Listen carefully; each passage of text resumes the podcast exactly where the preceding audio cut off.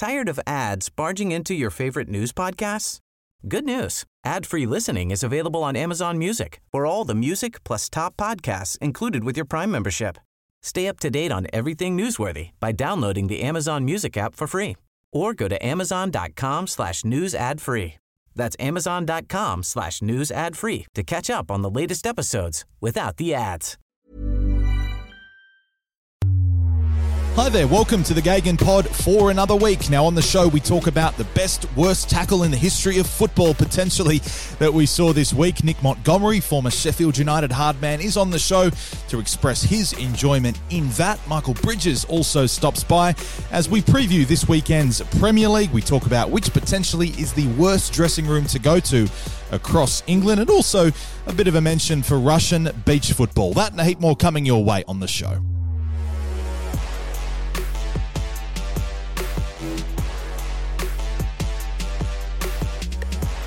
Hello and welcome to the Gagan Pod. I'm Richard Bayliss. Great to have you with us as always. Michael Bridges, hello to you. Great to see you, Rich. Good to be back and Happy New Year to everybody. Oh, that's very nice of you. Happy New Year, Bridgie. Nick Montgomery, Monty, welcome. You must be uh, riding a bit of a wave at the moment after a great win for the Mariners on the weekend. Yeah, it was a fantastic win. To be fair, well deserved. Um, you know, nice to see Matty Simon, the, the captain, getting some game time and, and coming on with two uh, two good penalties. Uh, the last minute to win the game. So yeah, a lot of excitement at the Central Coast Stadium. But yeah, for me, well deserved victory. We'll talk a little bit later on in the show about Australian football. But Matty Simon, Bridgie, he's one of the great heroes in the history of the A League, isn't he? And to pop up in that kind of manner, the ripped shirt, it's exactly what you want to see from your heroes. You know what it is? Monty will be buzzing because it's exactly how he used to play as well. Intimidate the opposition, kick hell out of them, and try and get your team result and work your socks off. And that's what he did. he was a game changer he came on and, like you say, he, he wanted to have a crack. He wanted to wind players up. He's done that in the past. It's gone against him. At times when he gets the you know the red cards and he, he catches people, but it was exactly what they needed. And he's a character, and he's a he's a great character. I think to have in the A League, and um, he, he got the result for his team, which I think it was um, very embraceful. Indeed. Australian football a little bit later on in the Gagan pod. We're going to go right around the world in this episode, and it's actually a bit of live football happening. Obviously, whenever you are listening to this, you will know the results of these games and think we are silly for mentioning them at the point we are right now. But there's a couple of FA Cup matches happening as we are recording. Manchester United and Wolves playing in a replay that has to be better than the first one because that was dire. But in the other match today, Carlisle and Cardiff, Michael Bridges keeping a particular eye on his former club, Carlisle who at the moment are 3 2 down against Cardiff. We'll bring you the results a little bit later on. As I said, you already know them. We don't. But let's talk about some Premier League first of all, because we're heading into a weekend where the big question is can, will, and how much will Liverpool win by, I guess, against a Manchester United who a little bit inconsistent at the moment. This one, is it still the biggest game in English football, do you think, Monty, or has it kind of lost a bit of that shine? No, I still think it's a massive game. Um, you look at uh, Manchester United. No one expected them to go to Man City and win a few weeks back. So for me, anything can happen. And and, and say Liverpool, uh, outstanding team, absolutely phenomenal. But you know, Manchester United on the day they've proven that you know when they do hit hit the right notes, they can uh, they can beat anybody. So that inconsistency's uh, you know really really been uh, the, the down point this season. I was having an argument with my mate few days back about this fixture, uh, the City result, how they were able to counter attack. United had a game plan to break City down. They were slow at the back. I just can't see that happening against Liverpool. You got Van Dijk, you got Gomez, Robertson, Alexander Arnold. They're all blessed with pace. Van Dijk, I don't think we've seen him sprint this year at all. Uh, and I just can't see United tactically having anything to offer.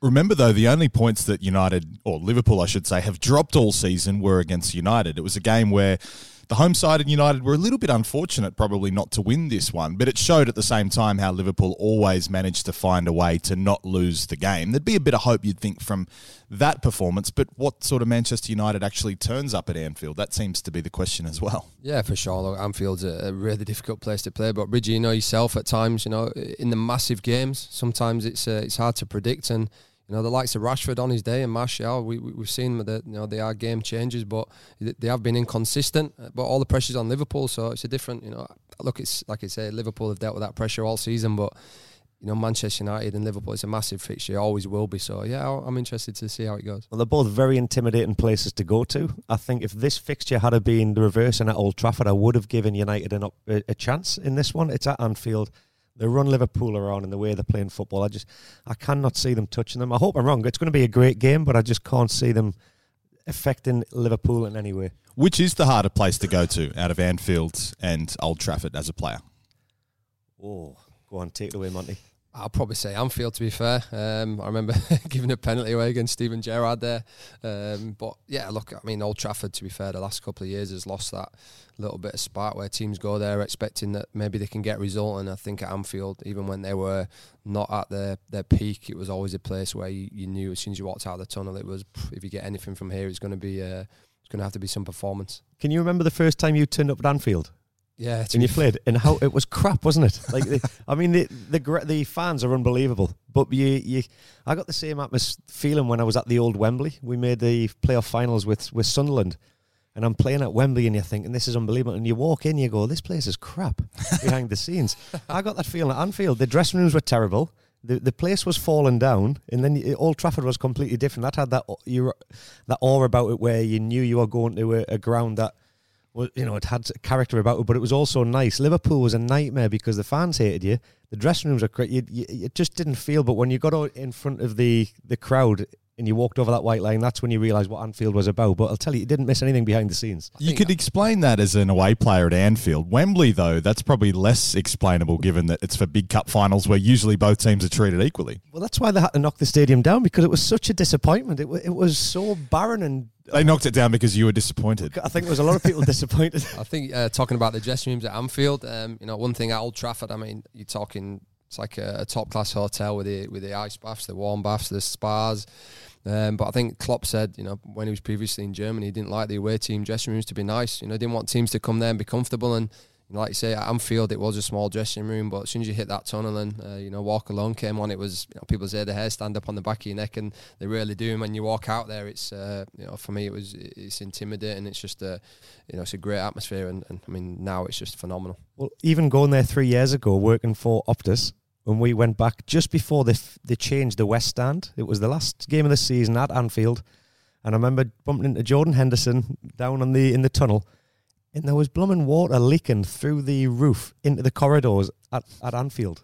It, it, it was raining outside, and I'm thinking this place was falling apart. Yeah, and we're going. Are you going to do anything about this? Oh no, no, the place is getting knocked down next week. Well, other priorities. They've uh, put together a pretty decent football team. But the best story, well, one of the best about an away player going to Anfield has to be Vinnie Jones when he was with the Crazy Gang and he wrote bollocks on butcher's paper and stuck it up over the famous sign that says "This is Anfield." You need to have that approach to it sometimes, I think. But you know, Daniel Farke last year, remember for Norwich, Norwich painted their away dressing room pink to try to lower the testosterone of the away teams. Work last season. They made it up from the championship. This season, I'm not so sure. But before we move on from Liverpool and Manchester United, I wonder, guys, given that United, it's now been seven years, a pretty up and down, turbulent kind of time, Liverpool are about to break a 30 year drought in winning the league. Looking at United's problems at the moment, are they maybe looking at a similar time away from winning the league, given how big City and Liverpool are and how other clubs around them are also there. I mean, Chelsea and Tottenham, it seems, are building too. Are United facing a serious exile, you think, before they win the league again? I think they're find, going to find it difficult. You know, like you say, they coming in and uh, you know bringing Harry Maguire was a, was a good signing. Um, is that going to make them win the league? No, but I think they definitely need to, to bring in some some big name players. And you talk about Liverpool, you know, Milner, Henderson, um, you know, Van Dijk. They've got leaders all over the park, and it's not easy to get them in. Um, you know, it's taken like you say Liverpool thirty years to to sort of piece it together uh, with the manager and the players. But for Manchester United, it's always going to be one of the, if not the biggest club in the world. So attracting players is is not going to be the hardest thing. But I think paying, you know, nowadays in, in football, the paying over the odds for players is is normal. Um, but you know, given time, you know, and, and how much time is, you know, who knows. But I think uh, you know they'll definitely get back to where where they want to be. But it's uh, yeah, you can't see it being in the next sort of twelve to to 24 months. It's you know it's going to be a couple of years before they can really build that squad to challenge. I think it's going to be a long time. I reckon six, seven years. United until they get some stability manager wise as well and they get themselves back. And I think also with Monty was touching on there, you, what you've got behind the scenes, the recruitment. I never, I've never known players turn Manchester United down when they come knocking, and we've seen it happen at the start of this season. Um, a couple of players, Dybala, I think Mandzukic was involved, and there was a few others. The names were mentioned. It, it's incredible to think that players are turning United down, and that just shows the state that they're in. So they need the stability with the manager, and also they need the stability and the security behind the scenes with the people that are making the decisions. And I think they're they are way off United. A little bit later on in the show, we'll talk about January transfers. There are a couple of what ifs, particularly with Manchester United to that point exactly, Bridgie, but let's hold off on that one. Move on to other Premier League matters. I mentioned Norwich a little bit earlier. Now, if they don't beat Bournemouth at the weekend, are we prepared to say that they are 100% gone? Because Bournemouth, another team in the bottom three, they look awful at the moment, the Cherries, but Norwich are well and truly cast adrift there are plenty of games remaining, but they show real no signs of turning around their poor run. Are they gone if they don't win this one? Oh, look, it's going to be difficult for them to get back in. Um, you know, but a real, real bad run of form after a good start. You know, remember start of the season they beat Manchester City, um, and you know it looked like things could be bright for them. But you know, since then it's all sort of been downhill, and the teams above them, uh, you know, they've they've picked up a bit of form. So for me, yeah, it's going to be uh, very, very difficult for them to get out of that hole. They're eight points from safety. Bridgie, Watford uh, in great form. Villa have dropped in. It's interesting to compare Villa and Norwich, two sides that came up, because Villa have spent a heap of cash and Norwich haven't really spent any, which means they'll be in a better position if they go down. Villa might be in a world of hurt. But Norwich, first of all, surely they're gone if they don't beat Bournemouth. I, I think they're gone regardless, Richard, whether they get a result or not. I feel that Norwich have gone. You, you were saying the eight adrift. They've got Liverpool to come as well um, in the next five matches. I, I see the transition and the transformation that Pearson's made at Watford. He knows what he's doing in that in that relegation battle. He's shown that he's given the players new lease of life, and I think he's brought a bit of accountability back to that club where the lads have got to perform. With with Farke, I just think it's almost like everything's nice. It's you, every time you hear him, you, you want to hear him have a kind of have a go, but it, everything's so nice. It's you know, it's Christmas. It's nice. We're in a relegation, but it's still nice. And I'm thinking, mate, he, he, doesn't he doesn't give us that drive in the relegation battle. When things are going good, he must he'd be brilliant. I just can't see him inspiring at all. I don't see an accountability there, and I believe Norwich, like you say, are already looking ahead to next season in the championship. They're not going to spend. And, and hopefully they can try and bounce back, and that gives them a little bit more of a, a security blanket. And Villa, if they go down there, are going to be in a world of hurt. Why were you so tentative when you said Daniel Farke's name? Just in case I made a fuck up. Fair enough. Yeah, Villa have spent so much cash, haven't they? And, you know, you look at the fact they've got a manager in Dean Smith who actually supports them. You would think that's a good thing, but it's starting to kind of go wrong, isn't it? And six goals shipped in against City. They're not the first. They won't be the last team to concede six, particularly with a Kevin De Bruyne playing as well as he did in that game, Monty. But do, Villa think about making a change? If any of those bottom three sides, you know, Villa, Bournemouth, and Norwich, it seems as though Villa are probably the ones that need to do something quick, smart. I think Bridgie touched on it there. You're going to look at Watford the way that um, you know Nigel Pearson's gone in and approached that. Uh, you know he's all about results. They need results. They need to to get out of that bottom three. Um, and you look at Norwich, and you know they're still trying to play out from the back. They're still trying to play this pretty football. And like you say in the Premier League, you make mistakes in in your in your half, and you get punished. And I think they get they get punished every week. But in terms of Villa, massive club, spent huge amounts of money, um, even last year and this season. But yeah, I mean, like you said, foreign owners, you know, they're going to accept going down after spending all that money. Um, you know, time will tell. But said Dean Smith started off well. Obviously, John Terry's there supporting him as well. So who who knows? You know, um, you know, I'm sure it, if there's a change, there'd be plenty of people in for that job. It's a massive club, but yeah. I was going to say, why why do you call Villa a massive club? I just are. I mean, just historically, they're they're they're a big club, and you know, you talk about spending power. You know, the the way that they've spent the last sort of you know a couple of years as well. Going into the Premier League this year, they've given it a real go, and it's uh, it's failing. So it's, it's, it's definitely a big pressure. Because I, I use the word Villa big club as well, and that's why I ask because I see fan base, I see the history, I see a club that you want to see in the Premier League.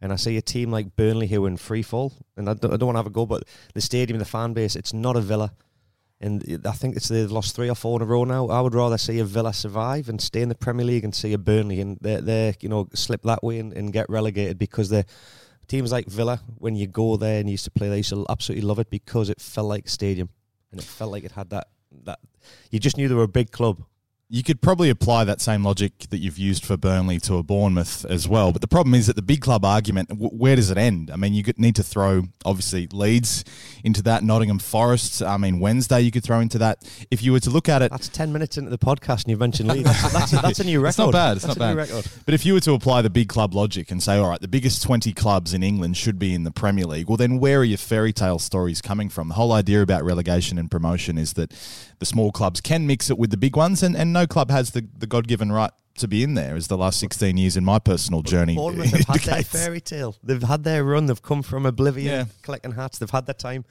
and they they they are they are where they should be.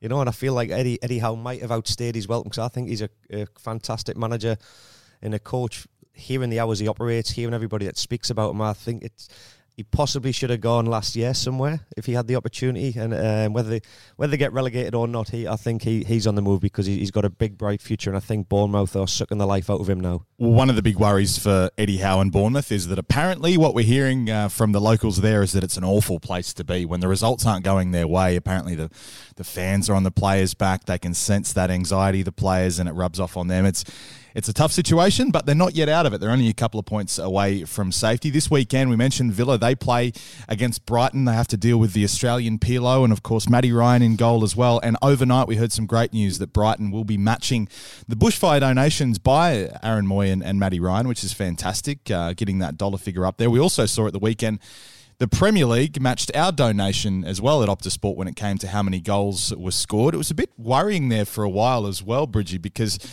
after the first eight games, there were only 17 goals. We thought, oh no, it's going to be the lowest scoring round there is. But thankfully, Aston Villa helped us out and shipped in six, 27 goals over the weekend, 54,000 bucks to bushfire donations across the country. But the good thing is that hopefully people around the world see those donations and themselves uh, want to chip in. But uh, yeah, good to see some goals on Sunday. Watford did their part too. They did their part. I was thinking that game Watford could have been. I thought it was going to be a draw. I really fancied Watford, but I was hoping a three-three or four-four because of the bushfires. And then City just absolutely turn it on and, and getting the um, the money as high as possible. And like you say, it, it's tragic what has gone on in this country. I've been over to Malaysia for a few weeks over Christmas and looking back at the news and seeing what was going on. I left when it was smoky. I, I just find it, it, it. I mean, it's it's devastating. Um, but the you know the people around the world that have recognised that and, and come together, I just think it's absolutely in, incredible. And um, you know we feel for everybody, but everybody's doing their part to try and help and, and soften the blow. Elsewhere this weekend, Burnley and a Leicester side that seem to be a little bit out of confidence at the moment. Monty, I wonder whether you think Leicester's bubble has burst. Ah, look, I mean, the expectation level on Leicester is is massive. You know, Brendan Rodgers has come in there; he's done a fantastic job. You know, don't forget that they sold Harry Maguire for massive money to Manchester United, and he was a, a rock for them at the back. Um, so losing him, and you know, they haven't gone out and spent huge money. So I think you know they're they're having a fantastic season. Uh, has the bubble burst? I mean, look, like I say, realistically, they're they're a good Premier League team now. Um, but like I said, I think expectation from the fans and, and probably people from the run that that, that Leicester had. Um, it's just about sort of leveling out now. So I think they're, they're you know they're still a great team and, and they'll push on this season. I still think they're tucked in that bubble. I mean, what third in the third in the Premier League? Mm. Um, Brendan Rodgers, an unbelievable manager, has got them back playing a style of football which is counter attack, but they've got the possession side of it, defensively stronger. Losing Harry Maguire and, and just seem to breeze it, and they've actually got a better defender, I believe, in Jonny Evans, who's just slotted in there um, for about what three million that he came in for. I think what Leicester are doing behind the scenes is incredible. They they're getting the youth policy going. They they're putting their money in the right areas, and the I think what they're doing is making this club secure for a number of years. they they've got they've got a vision, and they are abiding by. it. It's not just about we've got to survive this season, where a lot of clubs do. It's a short, what what's what's it like a short mindset? Short term, yeah. Yeah, they're looking for in the the, the owners with the, the the money with the um the tax duty free over there. Sorry. Uh, they've got money, so I, I, you know, they're they're spending in the right areas. They're doing great things, and I just think they're riding the bubble rich, and that, that is not going to burst until they get relegated, and they won't get relegated. You wouldn't have thought so. The financial power of going to the Champions League again. They have a, a decent buffer over fifth. They're not going to drop outside the top four. You wouldn't have thought. Just the last couple of weeks, a couple of the results have gone against them, and the performances they haven't seemed as energised against Southampton. They could have lost that by four or five. Southampton have been pretty good lately, but Leicester. Yeah, I think it's maybe a little bit premature, but against Burnley, a tough away trip by all accounts. will be a bit of a test for them. Now, last week we mentioned Manchester City's scoring run. Sergio Aguero, his scoring one run. He's now scored more goals than any other non-English player in the history of the Premier League. I wonder whether you think he might be a chance of breaking Shearer's record. He's still 83 short. It's a long way to go. 31 years of age, but he doesn't really show any signs, Monty, of slowing down. Certainly not in his goal scoring ability. Oh, look, he's phenomenal. You know, uh, you, you look at him every week. He's he's low sense of gravity. He's so powerful. Um, you know, anywhere in and around the box, he gets the ball, and you know he's going to hit the target. So for me, he's uh, you know he's still at a good age where he can keep scoring goals for, for many years to come. So I think Alan Shearer will be uh, looking at him and hoping. Um, you know, he has a bad, bad run of form, but yeah, a fantastic player, and and for Man City, he's been outstanding. I can't see him getting close to Shearer's It's, record. it's a long way. but I hope he does because Alan loves talking about his goals and he, he's on social media giving it every week. And Aguero did he beat his hat trick this weekend, didn't he? For the most part? Twelve hat trick, I think. And I love it how Alan puts out he put out a tweet going, Congratulations, really at the back of Alan's mind. He would have been so pissed off, I'm telling you. And it's great because he'll have got a load of stick from from the lads as well, re- reminding him that he's not the best striker for the hat tricks in, in England anymore. Um, but honestly, he, the record that Alan has got, I cannot see Aguero coming close to that. You play golf with Alan a bit. You did Yeah. a couple of months ago when you were last in the UK, I think. Nothing Is- better than beating him. Yeah, I was going to ask, is he is he super competitive everywhere? Unbelievably competitive, and it, it, it- it's funny when you when you're playing golf and he's winning, he's very very chirpy, and you you know he, when he's behind, he goes so quiet. In the last six, the last three holes, he he switches on, he tries to put you off, and I'm thinking, hang on, where's that bit of banter gone now? This becomes serious, um, com- competitive. But that I think that's what makes him the man that he is. It doesn't matter whether you're playing bloody Monopoly, you're playing golf, or you're crossing that white line to train. He he used to be the most competitive and most professional man um, like I've played with because Alan didn't have the dribbling technic technical side of it. He didn't have the ability to go past players. His movement and his finishing, and he worked on that every single day. Every single day, just whip that ball in, let me head the ball, let me do shots. It was it was just incredible to witness. And I used to feel for the right winger, a lad called um, Brit, uh, Britain at the youth team. he should have made it as a pro footballer. But the amount of times he was sat, stand just on the right wing and just whip balls into Al and then go and ice his leg because he delivered that many balls. I felt sorry for the kid. He was worn out by the age of 19. Well, that's the crazy thing. You look at someone like a Kevin De Bruyne and, and his ability to whip in unbelievable crosses we've seen uh, recently. If you can put those players together, but Aguero hasn't. Um, you know, he's certainly made the most of the supply lines he's had, and he's got plenty more left in him, no doubt about it. Whether it's at City or anywhere else, who knows? But moving on to the continent now, some big news this week, guys, coming out of Barcelona. They've got rid of Ernesto Valverde, their coach, who, let's be honest, didn't do too well there in the three years. He only won two La Liga titles, one Copa del Rey, one Super Copa, got them to the Champions League semi final once, a Champions League quarter final on another occasion, and didn't lose a single game in the group stage of the Champions League for three consecutive seasons. He had to go. What chance have you got, man? Please. Monty, what- oh, come on. Ah, It's a disgrace, look, isn't it? he's, Like I say, talk about the biggest clubs in the world. You don't know what's gone on behind the scenes, and that's something that you know. You look at his record. You just spoke about them, Rich, and yeah, phenomenal. Yeah, if you're going to lose your job in that, then we got no hope, Bridgie. I'm off. I'm putting the, the coaching badges we've just finished. Forget it. The- when you when you're winning, the amount of things that he has done at, at a club, I just don't know where the loyalty is. I, I find it phenomenal, and that's the pressure that comes with big clubs. But he's delivered. Well, I mentioned the fact that they made the semi finals of the Champions League and the quarterfinals. They were his undoing because of the manner in which they lost. And Well, I fancied them to win it this year. I Yeah. still fancy them to win the Champions League. It's going to be interesting to, to see whether that's possible because they bring in a guy in Quique Setien who's never actually won anything. So you go from one of the biggest clubs in the world and their expectations to a guy that, by all accounts, all is an amazing coach in terms of the way he gets his teams playing. I was talking to Johnny A. Aloisi this week and he said, you watch the football they'll play under Setien. It will be unbelievable. The Betis team that he had playing was mind blowing, but defensively they'll be awful, and that's what they are now. So it's going to be fun to watch them the rest of the season. yeah, look, he's 61 years old coming into a job like Barcelona, but like I said, I've read some of stuff about him. He seems like uh, probably a crazy football genius, but you know, when you've got the best players in the world uh, in your squad, like you said, possibly he brings in one or two defenders, and uh, good luck for whoever whoever they play against, because like you said, it's. Uh, you know, a lot of people have positive stuff to say about him, so it's going to be interesting to see it unfold. First job when you walk in that door, get like, get Messi on your side. Big Yeah. time. and I, I just love this week. It was talking about Sergio Aguero. The question to Pep, like where does he stand amongst the best players in the world? And, and he went Best number nines. best number nines, and he went. Pep just went well. Messi eleven, Messi ten, Messi nine, Messi eight, Messi seven, and Aguero maybe gets in there somewhere. That just shows you the magnitude and of what that man is. So any manager coming in, get him on your side, get him playing well, you've got a chance. But you would think that Messi would have certainly approved him coming in before he did. He's so got a he, massive say.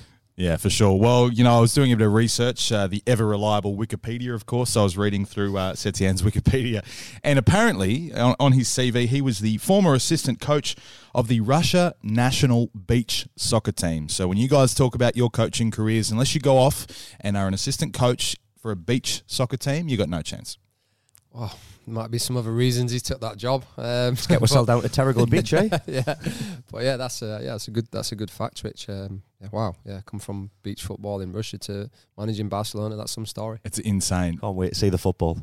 Indeed. There'll be some uh, scissor kicks, I reckon. Uh, Speaking of uh, chap's named Valverde, I'd love your opinion, guys, on the tackle of the week, the action of the week. Federico Valverde basically won the Super Supercopa for Real Madrid because a last-ditch tackle on Alvaro Morata wasn't even a tackle. He just hacked him from behind, knowing that he was the last defender. He was past. He was past him, and the only chance was to just hack him down. Red card, straight red. Took it action of the match. And even on the way off, Diego Simeone congratulated him and said, You just won your team the match. Now, you two have both got this in your locker, I'm sure, but Whoa, hang on a minute. Whoa, no, that- we've got the right man on the show in Monty. This guy was the the art of craftiness and cuteness, and not. I'm not saying sportsmanship. He was a well, there's nothing crafty or cute about what. No, there's Valverde not. I don't think. Bridgie was ever the last man tracking anybody back, so that, that That's rules true. Bridgie out of this conversation. But for me, uh, outstanding, world class. You know, that's as for me, that's as good as scoring a goal in the last minute and winning the winning the game for your team. But like I said, you know, being congratulated, congratulated by by Simeone, who'd have done the exact same thing, and no doubt he's he's a hero and he'll probably go down as one of the best tackles in history. So, you know, you take a red card any day for that in, in the circumstances, and you know, at the end of the, the end of the day, it's about winning. Um, I, I get excited when I see great goals and you know you you jump up from your, your couch and you yes that was unbelievable to watch. Monty saw that tackle and did a lap around his house celebrating because it was so good and that's what got him excited. But Yeah, y- you- You, can't teach that. Nah. So th- this is something. It comes with um, I call it having game management, you know. game. Ma- I love it. Game management, and you, it's not like you can go out and coach kids and say, listen, if there's an opportunity comes, the first couple of minutes of a game, can you go through that player and take yellow card for the team? If this is happening in the last moment of the game when he's running through, can you just snap somebody and, and take him for your team? Because it's it's not. Tired of ads barging into your favorite news podcasts? Good news. Ad-free listening is available on Amazon Music for all the music plus top podcasts included with your Prime membership. Stay up to date on everything newsworthy by downloading the Amazon Music app for free or go to amazon.com slash news ad free. That's amazon.com slash news ad free to catch up on the latest episodes without the ads. It's not seen as the right thing to do. That was instinctively done. That just shows that he is such a clever player, knowing what he was going to do. Because you, you you see players doing getting st- on when teams counter attack. Can you just break them down and slow the team down? That was just genius. Well, that's why Fernandinho is such an amazing player for City, but it's normally so much more subtle, isn't it? Tactical fouling, slowing the game down, slowing transition. You know, you do three, four, five fouls, you get the yellow, but this was nah. Uh, the hacksaw ridge just Brilliant. straight from behind. I'm in, I'm in total agreement with, with Bridgie there. I mean, look, I'm, I'm coaching the under under 21, under 23 teams as well at the minute.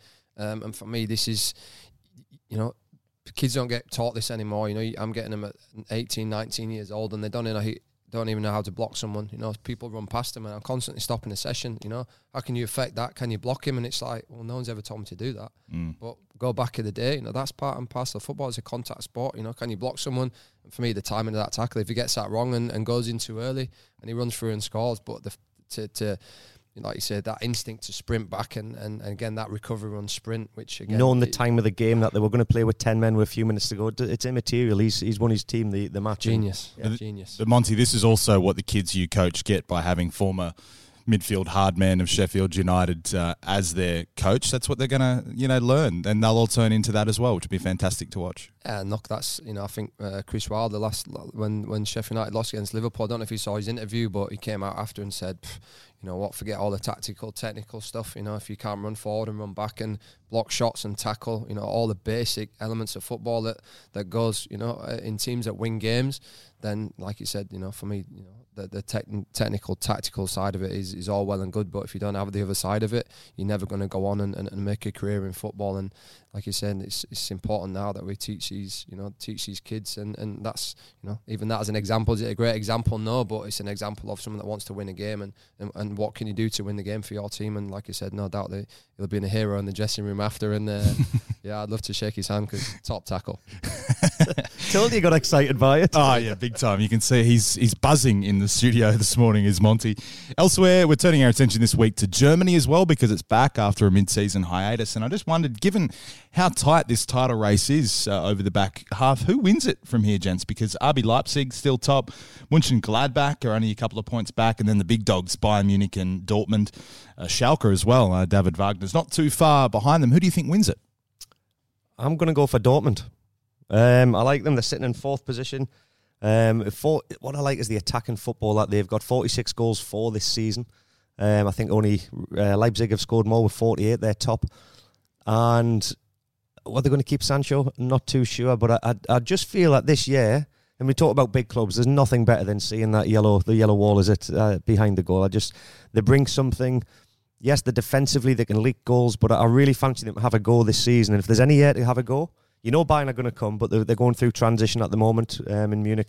And if there's any opportunity, this this is the season for them to go for it. And I, I, I Leipzig are definitely going to be in around because they're doing great things. Spotted David Zdrilic, um, who was who over there doing working with the youth teams, and he just says the the work that goes in behind the scenes. And when they get the youngsters coming in, they all play the same system. They all know the roles. So there's not a lot of things need to be changed when they come in. And they're, they're a club going in the right direction. But I, I just feel like Dortmund for me have got a chance. Yeah, I must agree with Bridgie. To be fair, um, you know, talk about Sancho there. There's been a lot of speculation about him this year. You know, looked at one point, you know, could that, you know, is is things behind the scenes there a little bit sketchy. But I mean, look, he's uh, like you said, for, for me, they produce good young players. You know, sitting in fourth now, let's say, coming from that fourth position, I think they're going to be, uh, you know, pushing really, really hard towards the end of the season. And um, yeah, I must agree with Bridgie on that. Plus the new signing. Yeah, yeah, Erling Braut Haaland coming in. A bit of a surprise for some that he actually went to Dortmund because United, apparently, Manchester United uh, wanted him. How many goals do you think he'll score over the back half of the season? Oh, I don't know. It's uh, like I say, it's a, it's going to be a big change for him coming in, coming into a massive team like Dortmund. He's a he's a fantastic player. Um, did you play with his dad? Yeah, yeah, yeah. Alfie was there. Well, Bridging, Bridging. That's why I think he didn't go to United because of what. Obviously, Roy Keane mm. finished Alfie's career with that tackle, and he talked about in his book. I know Alfie's a Leeds fan. I know his son is a Leeds fan. Uh, and going to United might just to tarnish the family, the family emblem. It 100% would have. Well, you would have been in Leeds when Erling was born. He was born in Leeds in 2000, and he's a, a lifelong Leeds fan, which is a shame for him. In the players' lounge in his mother's arms. wow. Okay. You know, and just to, I mean, Alfie's a great guy, but I'm I'm delighted for his son because he has been a he's a good player. I think he'll get double figures there because they are going to create chances, and I just feel he's he's made a. I think it's a very sensible decision. He's going to a club that give youngsters an opportunity to play the style of football that he likes to play. I felt if he'd gone to United, um, it could have stuttered his development. Uh, and I just think it's a it's a very very smart decision. You remember when Matty Ryan left and he went via um, was it Bel- he went to Belgium? Belgium. Club, then he went. Valencia. He, yeah. he did it the right way. He went around it before he got to where he wanted to be. He didn't just go. I'm going straight over to the Premier League. I mean, Taggart tried it with Fulham. Adam Taggart. I think he just went too soon, too early, and he's done it the right way. I think Haaland has looked at this, and it's nice to see that he's got that mentoring off his dad to know how to do it properly. So you think that Haaland looked at Adam Taggart's journey? hey, he could have done. He know. might have done. But you know, it, I'm questioning the uh, talent ID at Leeds. To be fair, if he's at Leeds uh, as a, as a kid, he's a big Leeds fan. You know, if you're at Leeds, you're looking at how he's not in our academy? You know, yeah. how is he not developed through this club? But yeah, I mean, like I say, good good player. He's uh, got a massive future. I think when he was uh, five or six years old and Ken Bates comes into Leeds, I think that's probably the uh, the answer to that particular question. But just before we move on from Germany, everybody, Bridgie, when it came to the Champions League draw, went, "Oh, Tottenham, they've got a they've got a good draw there." RB Leipzig, they didn't get one of the big clubs. I think Tottenham are no chance, by the way, of beating beating Leipzig. It, it, it's going to kill me to say this. They have got no chance, Rich. Uh, the, the, I've got. I'm lost for words. Yeah, first time ever. It is the first time ever. Well, let's bring it back to the home front and talk a little bit, little bit about Australian football because uh, a bit of coaching drama here that you don't always see in the A League. We spoke last week about how there's no coach at the moment at the Newcastle Jets, but also no full time coach, at least at the Melbourne Victory, because Marco Kurz has gone. Now, you two are coaches, um, you know, moving up through the ranks and no doubt looking at a head coaching gig at some point. Pretty rare, isn't it, Monty, to see a couple of gigs come up at the same time, given how few clubs there are and how little movement we often see mid season at least. Yeah, look, obviously there's not many clubs in the A League. You know, one, one, a new one coming in next season, but you know, to have two vacancies at the same time is pretty rare. Is it the Um, first time? Couldn't tell you. Good point. We'll have to have a look at that. But I mean, Certainly the first time in a long time.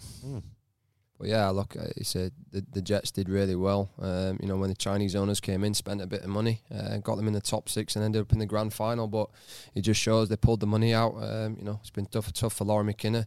Ernie Merrick lost his uh, marquee players, and, and they find himself bottom of the league, and, and, and a tough result at Victory, and he loses his job. And then the week after, um, you know, we beat Victory at home on the weekend, and you know, you, you hear the rumours that you know things are not happy, but you know when when players are not winning games, teams are not winning games. But I mean, Victory were on a decent run. I think they won three out of the last four before we beat them on the weekend, and yeah, I mean, like I say it's a, it's a bit of a shock that, that he got sacked. Um, but for me, it's like you said, it's there'll be plenty of people in for both jobs, but there's there's, a massive lack of uh, opportunity over here. You know, like I say, ten first team jobs, ten coaches, ten uh, you know under, under twenty one jobs. So it's not like it's uh, you know a saturated market, but there'll be plenty of people in for both of them jobs. I'm, I'm pretty sure. I could I could see them um, Kurt's one coming uh, a few weeks back. I, I felt like uh, that is a huge job. The the fans d- demand the winning mentality, and I think Kevin Muscat delivered that as well. They had Ange Postecoglou there. That was a, that was a tough gig, but I, I felt for Ernie at the at the Jets, like uh, Monty said there, they lost the marquee players.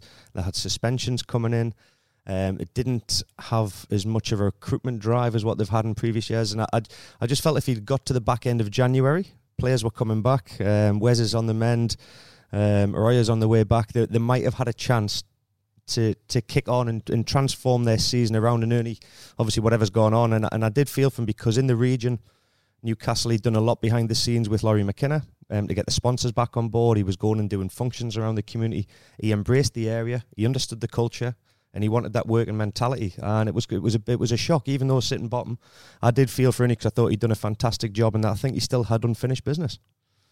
Well, a couple of gigs. Uh, Victory won't, of course, have a gig available until next season, but there will be stacks and stacks of CVs you would think going across that particular desk. Elsewhere in Australian football, it's amazing the debate that's really popped up around the potential move to winter. Bridgie, we spoke on Scores on Sunday at the weekend gone about whether we think it's a good idea. Yourself, Scott McDonald, and John Aloisi all agreed that ideally the A League would be played in winter. But Monty, we haven't yet got your opinion, and it's amazing how many opinions are out there. It's been a, a topic that's really kind of illuminated the certainly the, the social media world in football, which as as we know is everything in football.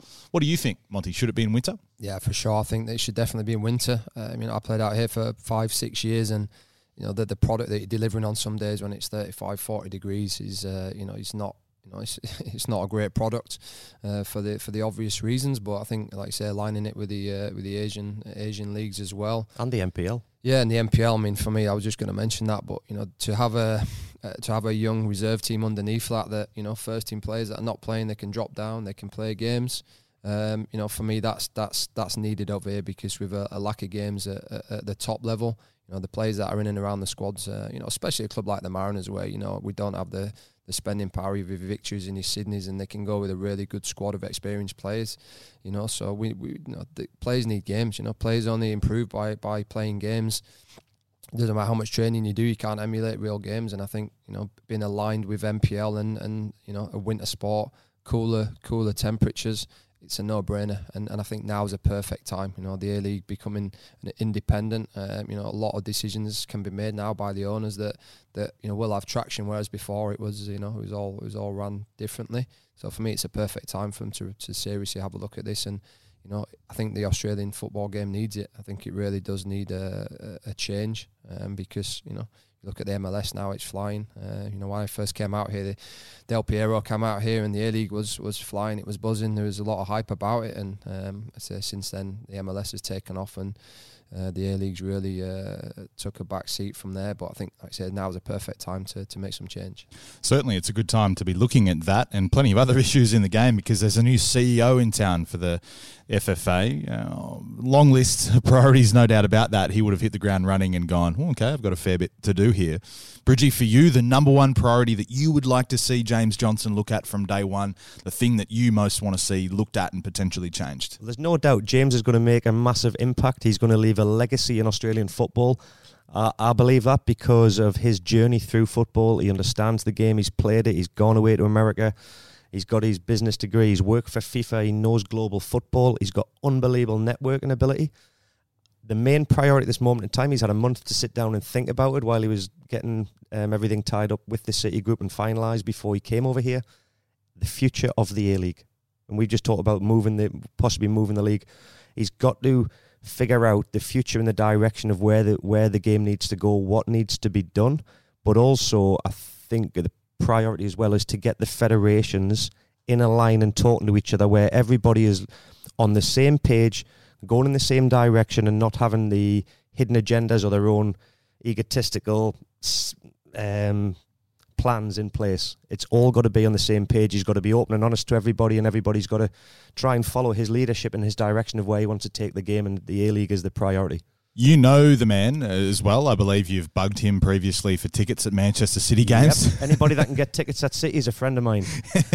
I wonder does he think the same thing? But as a as a football person, as a bloke, tell us a, a bit about James. Just a lovely, nice guy. When when you when you meet James, you know straight away that he's he, he's got this aura about him where you've he's got integrity. You you you believe and you you entrust in him uh, and he's just a, a genuinely nice guy, and he loves talking about football, and that is why it's so refreshing. Because anybody that can talk about football that is going to lead our game finally, I think it's uh, it's brilliant, and I'm I'm delighted he's got the job. It's a huge win, that in itself, isn't it? And what a lot of people have pointed to the fact that he is a football person. Just briefly, before we move on from the Aussie stuff, the under 23 side under Graham Arnold are a couple of games away from being in the Olympics. They're in a quarterfinal in that championship, AFC Championship against Syria. They finished top of their group with two draws and a victory. How important do you think it is, Monty, for Australia to be in the Olympics? Obviously, it's not the biggest tournament or the biggest two or three tournaments in world football, but we haven't been there for a while. The Matildas will be there. For the boys, how big do you think that would be? Yeah, it's huge. I mean, look, when Graham Arnold took the, the, the, the national team job, you know, um, you know, Graham Arnold brought me out to Australia. To be honest, uh, very good coach, and uh, I think when he took the national team job, one of his uh, his number one things he wanted to do was take that under twenty three squad, and that's not, you know, that's for the future because he sees that you know the country needs some some good young players coming through the next generation. So for me, it's massively important because you know you're looking at the 23 squad he's got at the minute. There's some good players in there. Uh, so for me, you know, them getting to the Olympics and him using that squad to to keep building and and, and keep teaching them boys uh, that you know hopefully a lot of them will follow on through to the full national team and and you know he needs that for the success um, of the of the full national team. So yeah, massively important and you know they're in they're in a good position now. They just need to uh, make sure they can they can uh, try and grasp that uh, Olympic spot. Yeah, they need to finish top three. So obviously they're in the final eight at the moment. If they lose a semi final, they have to then go and win the third place game. Now, boys, January window, I want you to fill in the blanks here on this one. If Manchester United sign blank, they will finish top four. Bridgie? Pele. Oh, okay. Maradona. Even at their age. you think that'll be enough? All day long. I would I was thinking about thinking about this. Um, Pele could potentially save them. Yes, still no. Realistically, I just feel like they need somebody that can unlock a door and give the forward players. They've got the pace. They've got Rashford. They've got Greenwood. Um, or Martial. Well, it's amazing when Juan Mata did that last weekend. The difference. That's the that key element of a player like that. When you've you know defensively, Maguire's there. They've got Matic who can do the defensive job. They're missing Pogba somebody that can create the chances and play the game the way they want to play. Mata is a beautiful player like that. I see David Silva, Kevin De Bruyne, they know how to do it. And Tottenham Hotspur have got to play an Eriksen. Doesn't want to be there. I think United could, should go and get uh, get Eriksen and get him in there as their playmaker. Well, that leads me on perfectly to the next one. Monty, Tottenham need Christian Eriksen to blank. Leave. Piss off. no, look, I think if they can cash in now in January, he doesn't want to be there. You know, they, they, like I said, it, it was uh, this has been an ongoing saga for the whole of the season, and he's a top class player. He hasn't performed, you know, and He got and- booed last game. yeah, well, again, that shows you know they don't care what happened last season, the Champions League final. You know, it's you know, there's no doubt the fans will blame him for a little bit of the, the the slumping form this year. And you say Mourinho's come in, possibly thought he could try and keep him, but I think that's uh, obvious that he doesn't want to stay. So for me, if they can shift him on, get some money for him in January, if not, they're going to lose him at the end of the season for free. So it's a no-brainer. Bearing in mind, Juan has just scored to get United through as well. Well, 1-0 okay. Oh, live live updates on the One podcast. Cardiff That's Scott. Juan Mata, we've just been talking about him. What about unbelievable. Carlisle? Carlisle have just missed out 3 4. Ah, that is uh, that is big for Manchester United. No shots on target in the last game. At least they've got one. That's nice for them to go through over Wolves. Moving on on our blanks, Bridgie. If I was James Madison and had the choice between Leicester and Manchester United, I would choose blank. Leicester playing games in a position that he's enjoying. Um, another player that I love watching. He's exciting. I just feel like that is right for him. I think if he goes to United, uh, I'm not sure. Another. Uh, Well, the reason, yeah, the reason I bring this up because we mentioned it last week, and and United, I, I don't think are going terribly hard for Madison, but John Aloisi on our show on the weekend was adamant. Oh no, you would still go to Manchester United over Leicester as a club. It's you get paid so much more. It's a bigger club, but what's I'm what's not really sure he the would. appeal? I'm not sure he would at this moment in time. Um, I don't know James Madison's mindset. Don't know who he supports. What his boyhood clubs were. Um, I just think at this moment in time, he's going to play Champions League football with Leicester. Uh, I think he's he's better off where he is. Fair shout. Yeah, I probably disagree. I'd probably, if I was him, I'd, uh, I'd, I'd probably choose Manchester United because looking at the big picture, if he signs a long-term contract there, like I said, he's one of the biggest clubs in the world, and you know Manchester United need to need to recruit. I think it'd be a fantastic recruitment for them, and I think players have shown, you know, like Eddie Howe we talk about, they stick around. It's Leicester, it's a good club. I'm happy, and you know, possibly two years down the line, if things don't go right there, Brendan Rodgers leaves, he'll regret. You know, he may, might not never get the chance again, so that's always going to be in the back of his mind as a player and, and then a manager. Finally, Monty, the biggest move of the window will be blank signing for blank. I'm pleased you got this one. I was going to say Madison for Manchester United after that. I, I'll keep it easy. Sancho to Chelsea. Nah, Where? Where is he going to go? I think he'll stay. Do you? Yeah, I think so. Don't know. I don't- Hot, hot property. January is always a little bit overhyped, isn't it? It's always spoken about at length, big deals. You can pretty much, you know, sometimes double the price of players. It becomes easier just to hang on, and I'd be surprised if he went at all, let alone to Chelsea. But let's see. It might even be Haaland yet to Dortmund, depending on how they go over the back half of the season.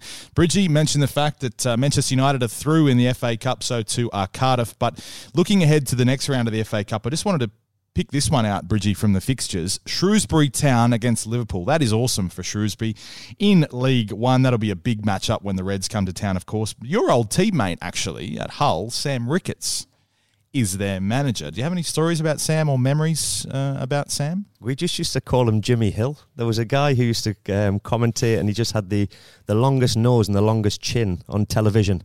One ugly man, and Sam used to, come and I was just like, "You look like Jimmy Hill," and he was like, "It's not a compliment, mate," and it, it stuck.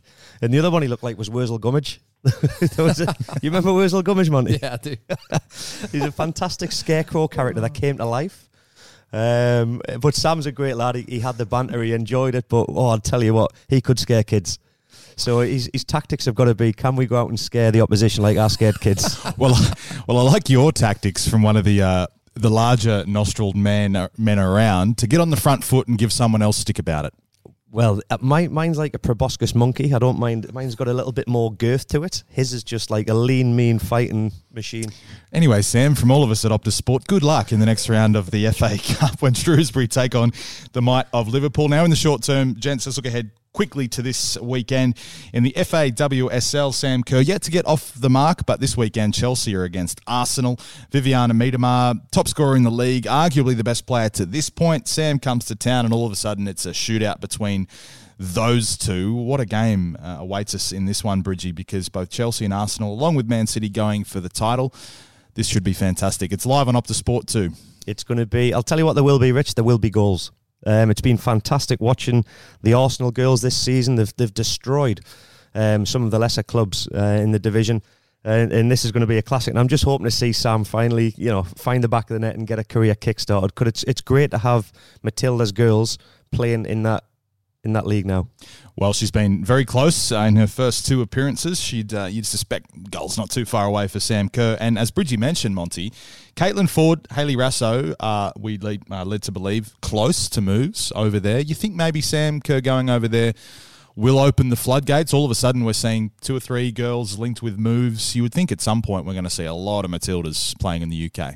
Yeah, look, I know there's massive investment now in, in the women's game in England, and you know, working with Alen Stajcic at, at the minute for me, he's, he's brilliant. He's probably one of the hardest working coaches and, and, managers that I've worked with, and he's worked with a lot of these uh, these girls. So again, it's they've definitely had a good uh, you know good coaching, um, and yeah, look, it's a it's a shame for this country that they're all uh, the best players are leaving, but again, it shows that you know in, in England now they're really investing in money heavily into that women's game, and it's great to see it growing.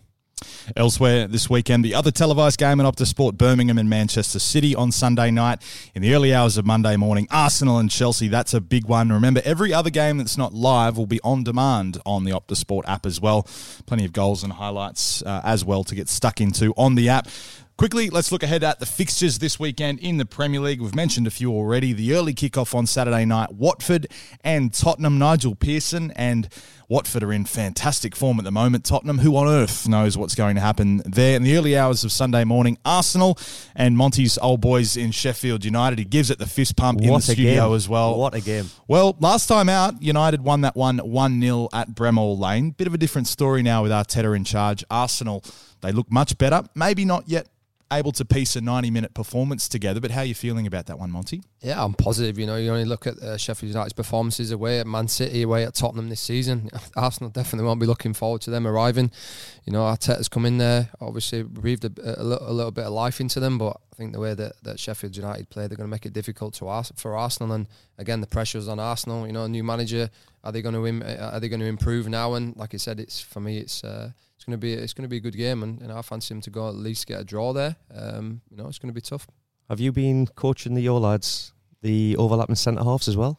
To be honest, I encourage the centre backs to get forward. Yeah, we've uh, we've got one centre back in the in the in the NYL squad who, to be fair, ends up in the box more than some of the midfielders, and he's been unlucky not to score a few goals this season. But yeah, I mean, it's great to watch. I think they've. Uh, they've, they've really brought um, you know uh, energy to the Premier League this season, and a lot of teams have struggled to work them out. And then wide areas with the o- overlapping runs and creating overloads, and they get people in the box. And you know, Bridge is a striker. You, nothing better you want than people out wide crossing balls in the box, and most of the time it hit you on the head. All the nose and went in. So definitely the nose. Great career. We know football coaching is a lot about emulation. I'm not too sure we'll see too many coaches doing the overlapping centre halves because no opposition coach can work it out do you know how hard that is to try and replicate and do the, the amount of work that goes on the training ground for that coach to deliver a message to the players to take it on board in the way they have and for it to work week in week out and nobody to work out how to stop it? I, I, fair fair play uh, he's done well as a Leeds fan. It really pains me to admit it, but Chris Wilder has done very well. Let's move on. Brighton and Villa elsewhere.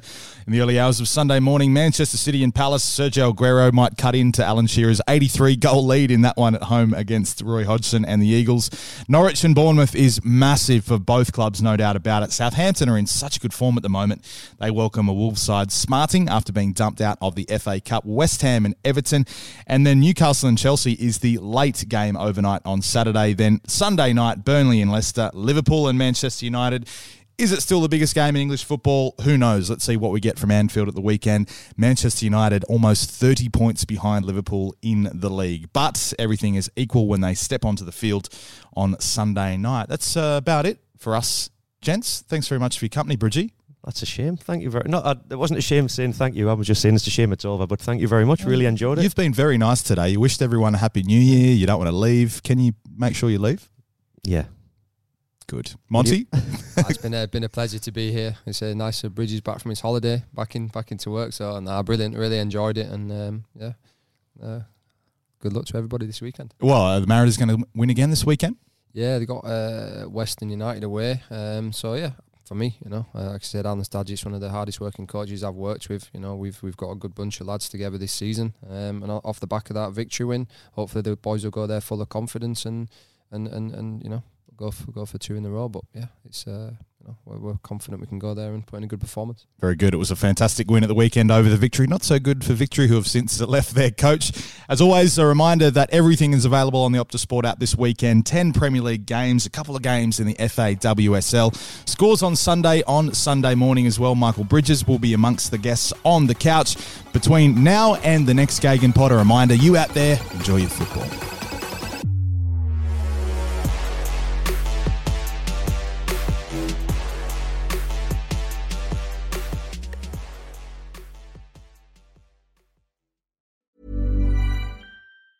Tired of ads barging into your favorite news podcasts? Good news. Ad-free listening is available on Amazon Music for all the music plus top podcasts included with your Prime membership. Stay up to date on everything newsworthy by downloading the Amazon Music app for free or go to amazon.com slash news ad free. That's amazon.com slash news ad free to catch up on the latest episodes without the ads.